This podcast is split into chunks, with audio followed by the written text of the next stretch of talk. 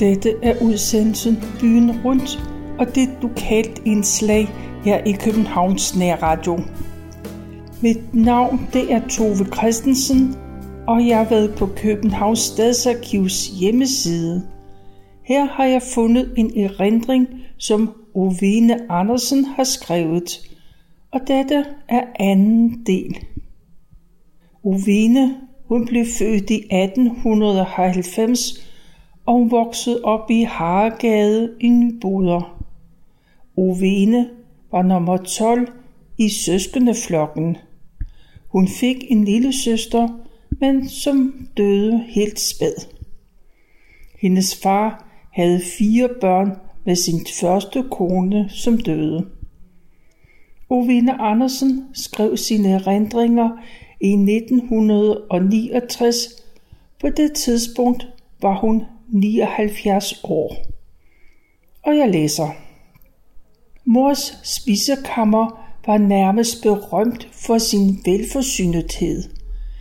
Hver gang en mindre festlighed løb af staben, eller mine brødre kom hjem med kammerater, gik det altid lyste til med sang, mad, øl og historier. Mor gav maden og drengene øllet. En gammel Carlsberg kostede 7 øre. Jeg husker godt, da den steg først til 9, så 11 og 13 øre. Nu skal vi ikke have mere øl derhjemme. Ha. Hele min familie tjente penge, kun ikke jeg. Jeg fik ganske vist 25 øre for at pusse min brors sko, altså om ugen og 20 øre, hvis jeg hver dag strikkede 20 omgange på en strømpe. Det var 1600 masker hver dag. Men min mor tog pengene, så de skulle bruges til konfirmationstøj, selvom det var længe til den begivenhed. Og så fik jeg generøst to øre hver søndag til at snolle for. Jeg må retfærdigvis sige, at mine tre nærmeste søskende heller ikke fik mere end to øre. Om sommeren blev min far og to yngste brødre sendt ud til Ærmelunden, hvor der var en allé, der hed Æblealléen.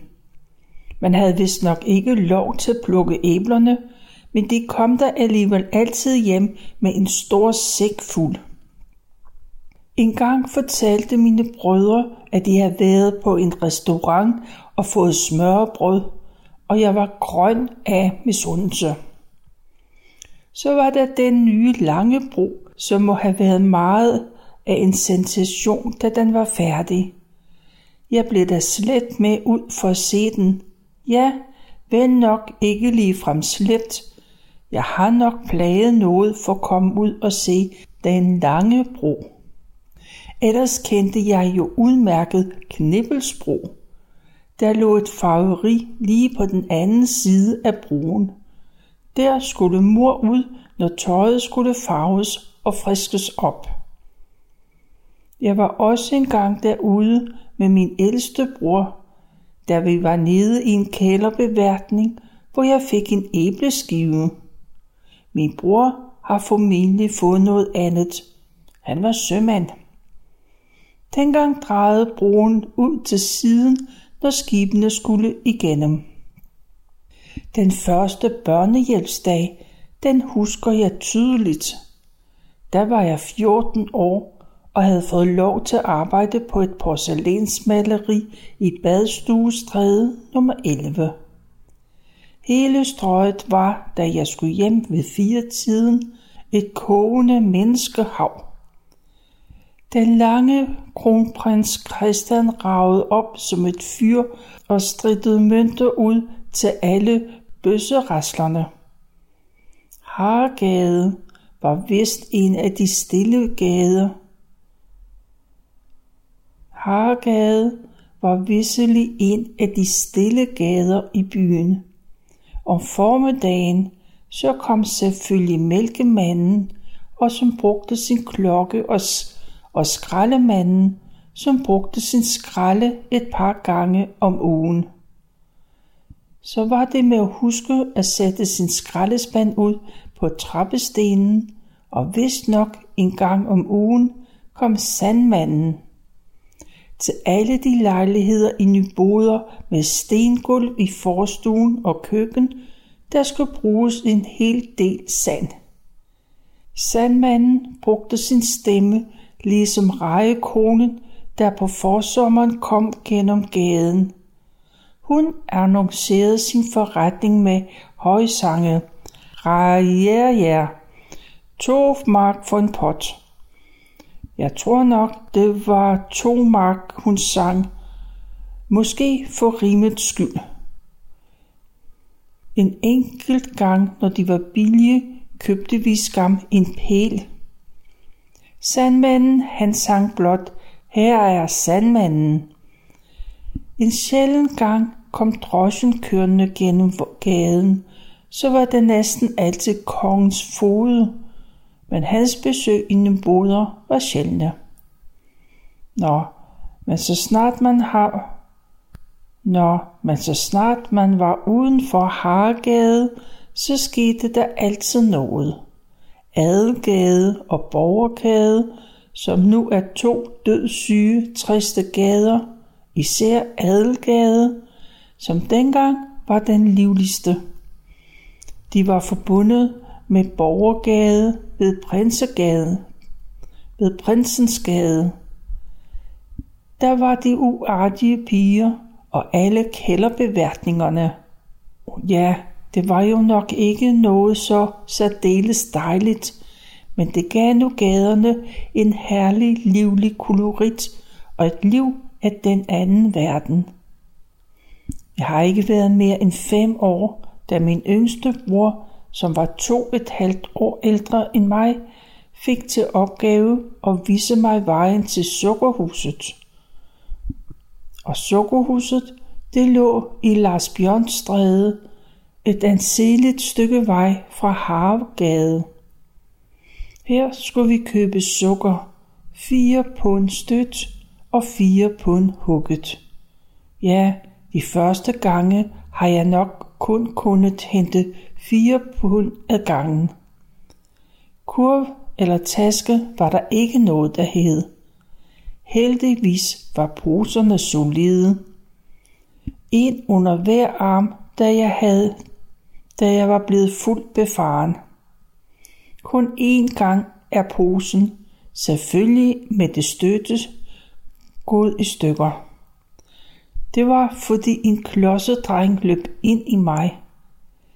Det var lige ud for en butik, og manden eller konen kom venligt ud og hjalp mig med at feje det meste op. Jeg ved ikke, om min mor brugte sukkeret, men jeg blev i hvert fald skældt bælgen fuld. Sådan noget måtte man skam ikke lade ske. Ellers var jeg som ikke så ked af at skulle hente sukker. Man fik tit et stort stykke candice, i hvert fald når det var den rare tykke mand. Jeg gik altid gennem Adelgade, når jeg skulle til Landsbjørnstræde. Der kunne jeg være heldig at komme igennem, når der var udrykning fra brandstationen. Så galt det om at komme ind til siden i en fart. Især var stigesprøjten dejlig. De sidste af mændene nåede næsten aldrig at få spændt spælterne og komme med op på vognen, før hestene stejlede og fyrige ræsede hen ad gaden. Dog er det kun én gang lykkedes mig at komme til se en rigtig brand. Det var i St. Pauls gade, og der lå en brandmand langt ud over tagrenden på femte sal. Og vi var åndeløs af spænding, faldt han. Men nej, ikke engang hans økse faldt ned i hovedet på nogen. Men jeg fik en ordentlig balle, da jeg med en times forsinkelse kom hjem med middagsmadder, som skulle stå på bordet klokken halv fem, når far kom hjem. Og så var der Scheppelin. Han gik for at være søn af Frederik den 7. Måske var han det også. Han gik altid med en soldaterhue fra 64 på hovedet. Men gadens dronning, det var Jomfru fordriv. Ja, selvfølgelig staves det med D, men det hørtes ikke. Og hun var ungernes yndlingsoffer.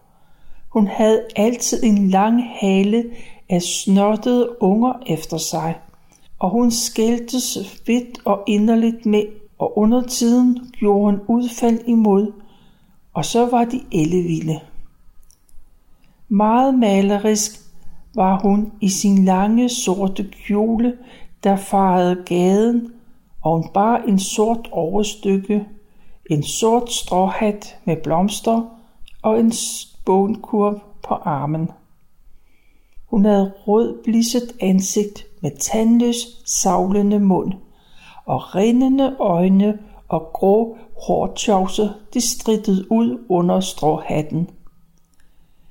Selvfølgelig var hun blevet svedet af en grim løjtnant i sin ungdom. Køn havde hun nok været en gang, og det var vel en dag ikke så mange år før hun, sammen med mig og de andre unger, slid Adelgades brosten. Under tiden fik jeg lov til at løbe lidt ned og lege lige før sengetid, altså om sommeren. Og så gik det i fuld galop til Adelgade, hen til Prinsens Gade, hvor de piger boede, du ved. Jeg senere opdagede jeg også Holmensgade og Gåsegade, hvor pigerne alle sammen havde lyserøde eller grønne kjoler på og ingenting under. Kjolerne stod tit åbne. Vi vidste naturligvis godt, hvad de bedrev. Hjemme i Hargade boede der sel. En mand, der havde frelst sådan en fra en skæbne, der var værre end døden. Når man først sad i sådan en gade, kunne man jo ellers ikke flytte fra den, undtagen altså, at sådan en pæn mand giftede sig med en. Udendørsfornøjelserne dengang var for en børnerig familie ikke så mange, altså dem, der kostede penge. En skovtur om året med en madkurv, som man sloges om ikke at skulle til at bære. Mor måtte som regel hænge på den, for selvom hun ellers var striks, så var hun også øm om sin madkurvs indhold. I reglen var det et par store skotøjsæsker. Vi tog enten med Nordbanen til Holte eller med den nye Østbane til Klampenborg, Ermitagesletten og Ærmelunden. Men det var skam langt fra altid, der vankede tog eller blot en sporvognstransport. Mange af de gange, hvor vi har travet, og jeg minder travet, lange strækninger. Jeg husker ikke mere, om det var til Vibenhus eller derfra og videre. Eller måske var det fra Vibenhus og hjem efter. Selvom jeg som den yngste under tiden blev båret et stykke på en af brødrenes ryg, så var det tit, at vi ikke nåede længere end til Ærmelunden. Selvfølgelig var det meget spændende, sådan om hvordan vejret blev, når vi skulle i skoven. En gang, det var det sidste år, vi boede i Nyboder, så regnede det fra morgenstunden, og far gik til og fra barometret, som vi lige havde fået i sølvbryllupsgave. Men det hjalp ikke. Vi trøstede hinanden med, åh, det klarer nok op til eftermiddag. Ha, det blev ved med at pjaske, og da alt håb var ude ved et halv to tiden, så tog mor den store lilje fra gadestuen og satte den på gulvet i gårdstuen og pakkede skovmaden ud på gulvet. Ja, hvad ellers?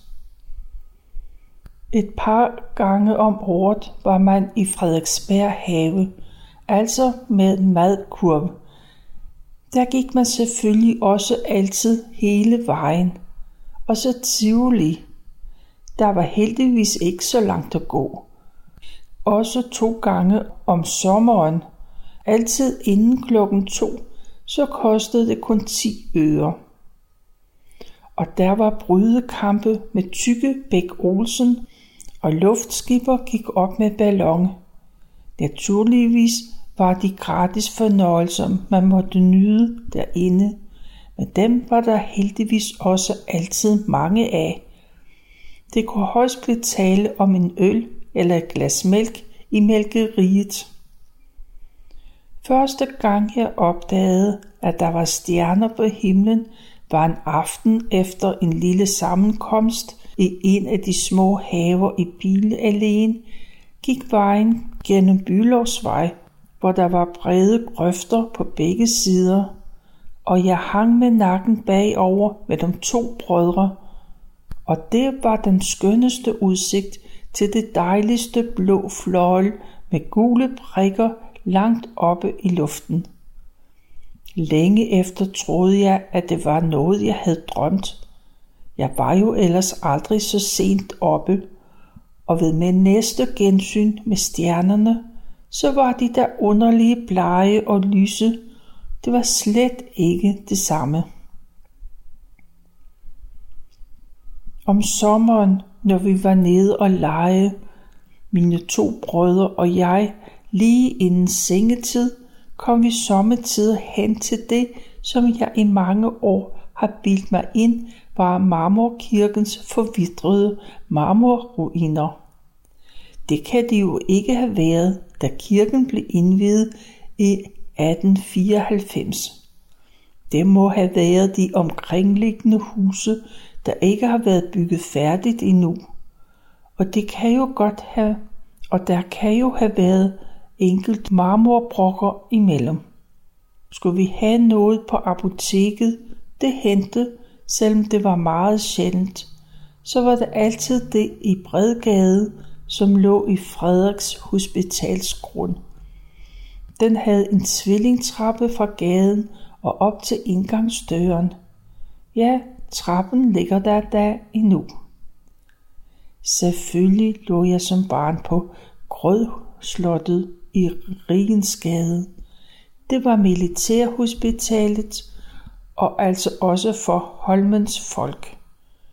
Først fik jeg taget polyper, senere en lille knude på halsen. Jeg har et ar endnu, og selvfølgelig var det uden bedøvelse. Lægen, der skar, sagde, at hvis jeg var en flink pige, så kunne jeg få 25 øre. Jeg husker, at da det hele var overstået, så fik jeg hele 37 øre.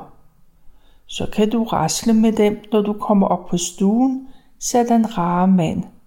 Så jeg må have vel været tapper. Så var det hestesporvognen, linje 10, der gik fra Sølvgade over Tagensvej ud til det lille traktørsted. Vel omkring der, hvor fasanvejen krydser. Vi havde så ondt af de arme heste, der skulle trække alle os mennesker afsted.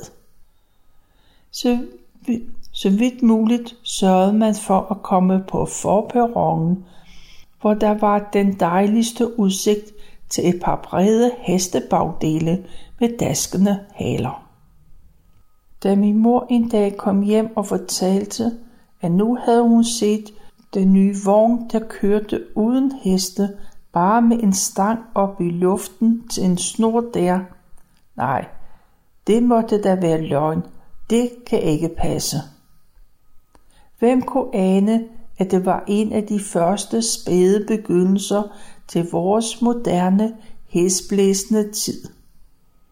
Længe troede jeg ikke på det, især fordi vi havde familie på Nørrebro, og sporvognen, det var altså linje 7, gik jo fra Kongens Nytår til Nørrebro, og vi kørte aldrig med den. Nej, det kostede jo penge. Min far måtte arbejde mange timer i døgnet for at skaffe til familien. Så længe jeg kan huske, stod han op hver morgen om sommeren klokken 4, eller måske var det halv fire. Jeg tror, han skulle være ved porten klokken 4, men om vinteren var det klokken 6. Han kom hjem klokken 4 om eftermiddagen, altså halv fem spiste han middag og fik en lurt på chaiselongen. Kan I være stille, far skal sove, sagde mor, og så var far afsted igen. Om sommeren var det ud til Engelbrechts bådebyggeri på Østerbro. Om vinteren forskellige små pilleri, han lavede for andre. Far var en af de sidste rugbrødsdrenge på Holmen. Det vil sige, han var bestemt til af sine forældre, at han skulle arbejde på Holmen. Så fik hans forældre, jeg ved ikke nøje, hvor mange på en rumel, eller måske brød, under hele hans barndom. Og han var den eneste dreng med tre søstre, så der var vel brug for det. Da han, efter at være fyldt 60 år, tog sin pension, som i hvert fald ikke var højere end 40 kroner månedligt, så måtte vi flytte fra Nybo, fra, måtte vi flytte fra Nyboder og, strak, og røg straks op i husleje. I Nyboder var huslejen 5 kroner om måneden, men til gengæld var ugelønnen kun på 14 kroner.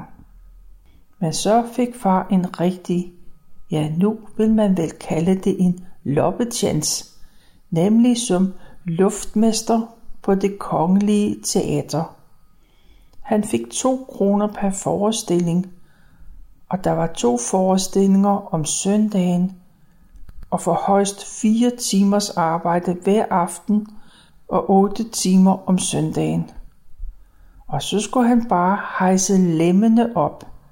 Lemmene var det låg, der lå hen over lysekronen i loftet på teatret, og i mellemakterne skulle det hejses op for ventilationen.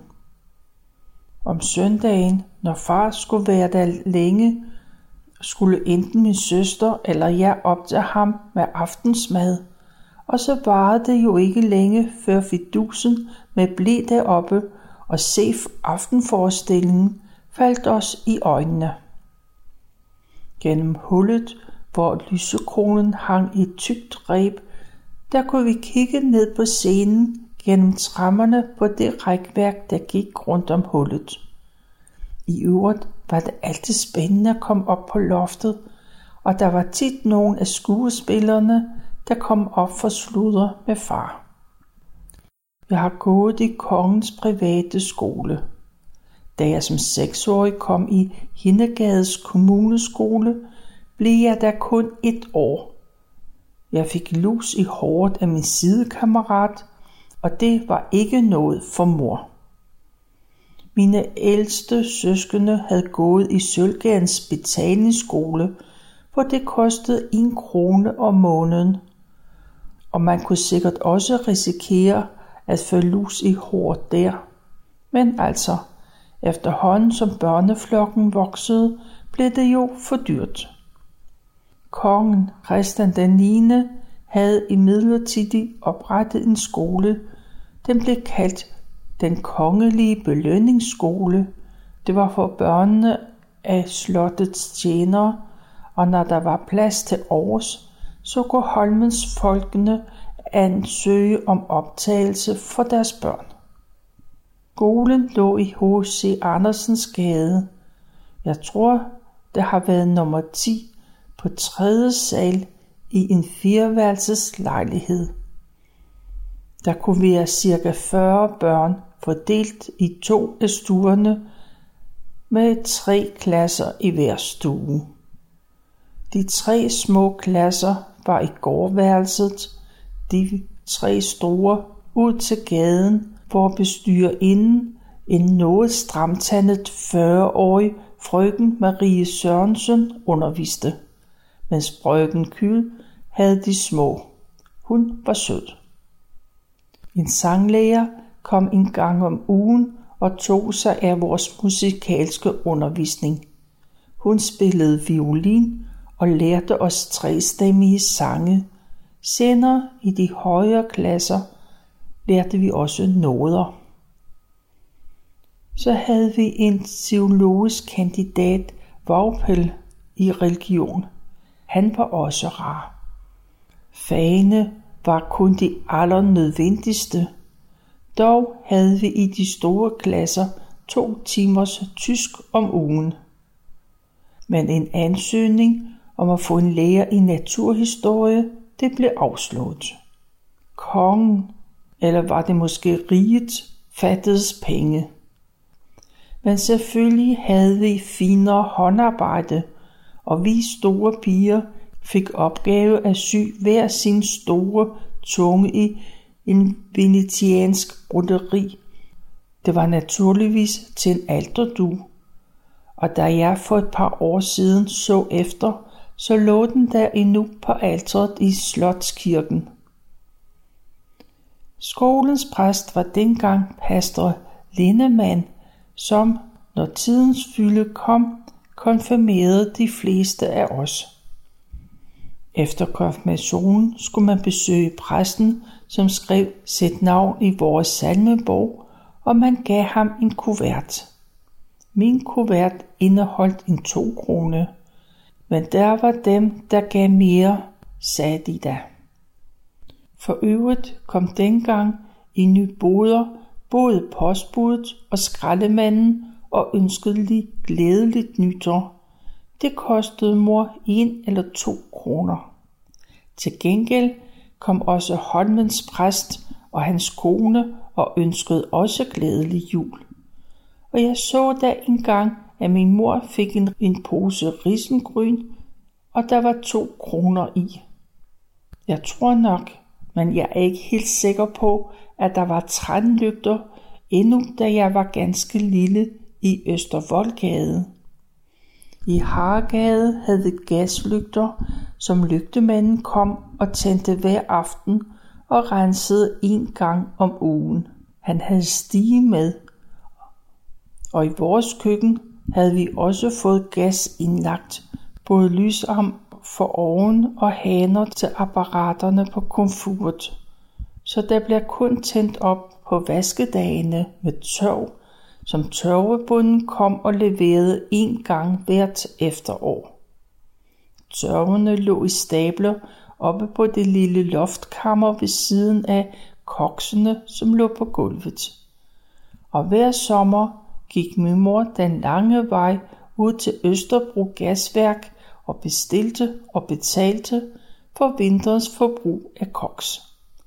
Så var de nemlig billigere, end når man ventede til at bestille og betale om efteråret. Når jeg kom hjem fra skole, som regel den nærmeste omvej, alt efter det følgeskab man fik, så gik vejen tit ad søerne forbi dronning Louises bro, Fredens bro og helt ud til det, der nu i dag er Dag Hammarskjölds Allé, dengang Øster Allé. Der lå endnu nogle gamle træhuse fra dengang, der ikke måtte være rigtig bebyggelse uden for voldene. Det var den anden og sidste del af de erindringer, som Ove Andersen har skrevet om sin barndom i Nyboder. Du kan læse det hele på Københavns Stadsarkivs hjemmeside.